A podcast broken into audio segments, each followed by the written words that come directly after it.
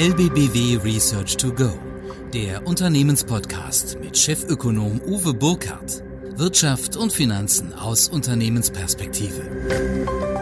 Ein herzliches Grüß Gott Ihnen allen. Wir, die LBBW, haben in den letzten Wochen extrem viele Anfragen bekommen. Von Ihnen, von unseren Kunden.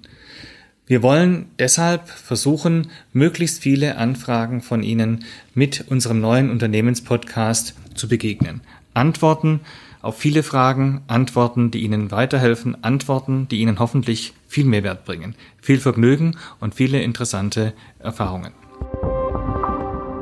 Corona. Wo stehen wir? Wo stehen wir in Deutschland, auch im Vergleich zu anderen Ländern? Hier haben wir vielfältige Analysen vorgenommen, aber auch andere Institutionen wie der Internationale Währungsfonds haben hier tatkräftig Analyseleistung vollzogen. Und es gibt wunderbare Übersichten, die zeigen anhand verschiedener Kriterien, wie die einzelnen Länder mit dem Thema Corona umgehen, wie sie aber auch letztendlich das Wiederöffnen ihrer Wirtschaft, das Wiederhochfahren ihrer Wirtschaft planen. Maßgebliche Faktoren, die hier abgefragt werden, sind, ja, wie offen ist das Schulsystem? Wie stark ist das Retail-Geschäft, das Einzelhandelsgeschäft geöffnet? Wie sieht die Industrie aus? Wie sieht die Produktion aus? Wie ist der Dienstleistungsbereich bei kleineren, mittleren, großen Dienstleistern? Wie werden große Events, große Messen, große Veranstaltungen gesehen? Wie ist letztendlich äh, die Haltung zu, zur Reisebranche, zu Reisen überhaupt? Und welche Rahmenbedingungen bieten die einzelnen Staaten? Gibt es eine Tracking-App? Wie sind die entsprechenden Abstandsregeln in dem Land? Gibt es Abstandsregeln? Wenn ja, wie? Wie sieht es mit entsprechenden Eindämmungsmaßnahmen aus lokaler Art? Wie sind die Tests verbreitet? All dies wird zusammengefasst, geclustert und es gibt eine wunderbare Übersicht und da sehen wir schon im Fazit, dass Asien extrem weit vorne ist. Die sind recht früh in die Kurve gegangen, sie kommen aber auch gestärkt aus der Kurve wieder raus. Europa kommt, wir haben halt leider keinen einheitlichen Fahrer, sondern unterschiedliche, die da ins Lenkrad greifen und Gas geben und bremsen. Insgesamt liegen wir bei Schulen, Dienstleistung, Handel und ähm, Reisen noch relativ weit zurück, auch bei Großveranstaltungen. Aber letztendlich zeigt sich die Reihenfolge ganz klar. Und wir sehen natürlich auch, dass insbesondere Reiseveranstalter, Luftverkehrsgesellschaften natürlich momentan noch ganz abgeschlagen sind im roten Bereich. Und ähm, da wird es natürlich auch extrem schwierig, entsprechende Abstimmungen zu haben. Insgesamt ähm, sehen wir schon eine Stabilisierungstendenz und der Blick nach Asien zeigt, wie man mit so einer Pandemie eigentlich umgehen sollte. Was für Auswirkungen hat Corona auf die volkswirtschaftliche Situation? Welche Chancen ergeben sich daraus? Mit was müssen wir rechnen? Wie in jeder Krisensituation ist es natürlich ganz entscheidend, in welchem Zustand gehe ich in eine Krise. Welche Ressourcen kann ich abrufen? Beides sind natürlich wesentliche Kriterien auch darauf, wie kann ich äh, letztendlich eine Krise gut bewältigen. Auch die Intensität der Ausbreitung von Corona ist natürlich ein ganz wesentliches Kriterium und auch die Dauer und die Intensität des Herunterfahrens der Schließzeit, des Lockdowns und auch der generellen Strategie, wie ich gehe ich mit der Eindämmung um und wie zügig äh, kann ich dann auch tatsächlich wieder aufmachen. Die Struktur der Wirtschaft ist natürlich auch entscheidend. Habe ich einen hohen Anteil Tourismus, wie in Italien und Spanien? Habe ich einen hohen Anteil Produktion? Hänge ich von Lieferketten ab. Ähm, was ist letztendlich da mein wichtiger Punkt in, in der Branchenstruktur, die ich in dem Land habe oder vorfinde? Dann natürlich auch der Punkt, was kann sich der Staat leisten? Die Ausprägung staatlicher Rettungspakete. Wie viel kommt? Wie schnell kommt? Was kann sich ein Staat leisten? Was will sich ein Staat leisten?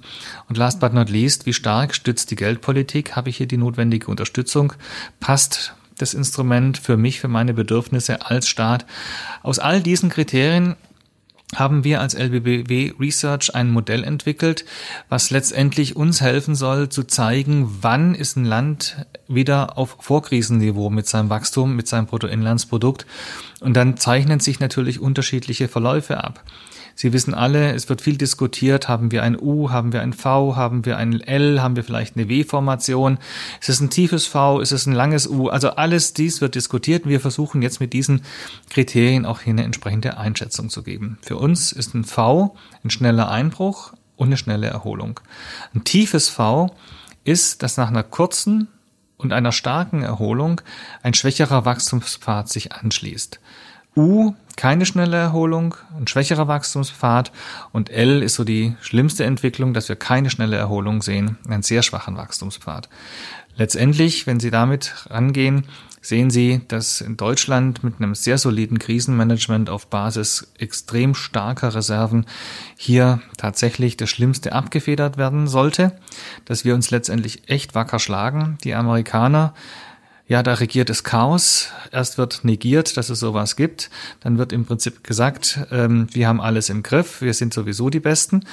Und dann ist am Schluss die Frage, wer eigentlich zuständig ist. Und dann wird noch der Schuldigen gesucht, der das einem eingebrockt hat. Letztendlich ist es nicht ein wirkliches Krisenmanagement, wie Sie es letztendlich auch aus Ihren Unternehmen gewohnt sind. China hat vordergründig alles im Griff. Wahrscheinlich sehen wir da nicht so genau rein, aber die Zahlen, auch die Wirtschaftszahlen zeigen, dass mit einem beherzten Eingreifen tatsächlich am Ende des Tages äh, auch ein entsprechendes Wachstum generiert wird. Ja, und Italien, das ist eine ganz schwierige Kiste, schon mit schlechten Voraussetzungen gekommen, relativ wenig Reserven gehabt und damit natürlich auch extrem prädestiniert dafür, dass es einen L-förmigen Verlauf gibt. Am Ende erwarten wir in diesem Jahr für Deutschland minus sieben Prozent, für USA minus fünf Prozent, für China plus ein Prozent, für Italien minus zwölf Prozent. Und letztendlich die Frage auch im nächsten Jahr mit einer gewissen Erholung, Deutschland plus vier, USA plus vier, China mit plus 7,5, Italien plus 3,5. Das sind eigentlich dann ganz gute Zahlen in 2021, aber wie beschrieben, äh, sollte Deutschland ähnlich wie die Vereinigten Staaten Ende 2022 wieder auf Vorkrisenniveau sein. Also wir machen noch dramatische Fehler. China schafft es tatsächlich schon Ende diesen Jahres auf Vorkrisenniveau zu sein, sprich auf dem Niveau von Ende letzten Jahres zu stehen. Und bei Italien wie gesagt, eine schwierige Kiste. Da wird es eine L-Formation werden und frühestens Ende 2026 äh, auf Vorkrisenniveau sein. Wobei im letzten Jahrzehnt haben wir gesehen, dass Italien eigentlich es nie geschafft hat, wieder auf Vorkrisenniveau sich hochzuarbeiten. Das heißt, wir werden hier gerade in Europa eine Dreiklassengesellschaft haben mit allen Konsequenzen. Ja, Dreiklassengesellschaft in Europa, die europäischen Staaten. Deutschland hat es extrem gut hingebekommen in den letzten zehn Jahren, hat sich aber zum Schluss auch ein bisschen ausgeruht. Italien hat es nie geschafft, aufs Vorkrisenniveau zu kommen und hat letztendlich weder Reserven noch eigene Wirtschaftskraft und ist dann natürlich besonders stark von Corona betroffen. Am Ende natürlich, äh, klar, es geht nur über eine Verschuldung. Wir werden jetzt zwei Jahre lang die Maastricht-Kriterien verletzen. Das sieht der Maastricht-Vertrag aber auch vor. Und die Frage ist, wie kommen wir dann am Ende von der Verschuldung runter? Die Rechnung wird irgendwann kommen, irgendwann ist Payday, irgendwann wird bezahlt werden müssen. Und am Ende des Tages ist dann die Frage, wie wird bezahlt? Wird mit höherer Inflation bezahlt? Wird mit entsprechendem Wachstum bezahlt? Oder mündet das Ganze dann irgendwann in den Schuldenschnitt? All das sind große Fragen, die Sie als Unternehmen, aber natürlich auch Sie als Privatperson massiv beschäftigen. Und deshalb ist die europäische Frage eine ganz wichtige in den nächsten Jahren. Wir erwarten, dass die Fragen nicht weniger werden. Wir hoffen, dass es Antworten gibt, Antworten, die zukunftsfähig sind, sehen aber natürlich, wenn man es realistisch sieht, und manchmal sind Ökonomen ja durchaus realistisch unterwegs, dass es mit einer sehr hohen Wahrscheinlichkeit halt so weiterläuft in den letzten Jahren. Auf gut Schwäbisch, wir wursteln uns durch. Und durchwursteln heißt, dass wir von Fall zu Fall entscheiden, dass wir hoffen, dass möglichst nichts hinten runterfällt und es am Ende des Tages mal irgendeinen Kompromiss findet, damit es nur irgendwie nach vorne geht. Da kann man sagen, na gut, per Saldo sind wir doch damit ganz gut gefahren, es ist nichts Schlimmeres passiert, also warum sich sorgen? Ja klar, ich meine, wenn man in der mittleren Spur mit 80 kriecht äh, und sich dann wundert, warum links und rechts an einem die Autos mit 120, 130 vorbeiziehen, dann darf man sich natürlich schon nicht wundern, wenn man dann relativ langsamer wird und einfach schlechter vorwärts kommt und später ankommt. Nur darauf zu setzen, dass es die anderen irgendwo in der Kurve zerspult, das ist aus meiner Sicht zu kurz. Wir haben mit China Made in China 2025 eine klare Ansage äh, im Wettbewerb. Wir haben mit USA Make America Great Again, America First eine klare Ansage. Und das heißt, wir brauchen hier eine deutliche Antwort. Und die deutliche Antwort kann nicht sein, durchwursteln. Die deutliche Antwort kann auch nicht sein, ihr seid so hoch verschuldet, mit euch wollen wir nicht mehr spielen, weil die Amerikaner haben wenn sie ihre Rettungsaktionen so durchziehen, auch einen Schuldenstand von 130, 140, in der Spitze können sogar 150 Prozent werden. Und damit sind sie gar nicht so weit weg von dem, was Italien zu erwarten hat. Also last but not least, wir brauchen Europa, wir brauchen ein funktionierendes Europa und wir brauchen Europa jetzt nicht nur als ja, Modell der Vergangenheit, sondern als zukunftsgerichtetes Modell. Ich hoffe, dass wir uns für das Richtige entscheiden, dass wir Ja sagen zur Zukunft, die Europa heißt. Nicht, weil es ein Modell von gestern ist, sondern weil ich fest davon überzeugt bin, dass uns Europa auch für die Zukunft die Chancen bietet, die wir nutzen müssen, um im Wettbewerb mit den USA, aber vor allem mit China bestehen zu können. In ihrem und in unserem Interesse. Ja, herzlichen Dank für Ihre Zeit, für Ihr Zuhören. Herzlichen Dank für Ihr Interesse. Würde mich freuen, wenn Sie uns ein kurzes Feedback geben könnten im Link unter dem Podcast.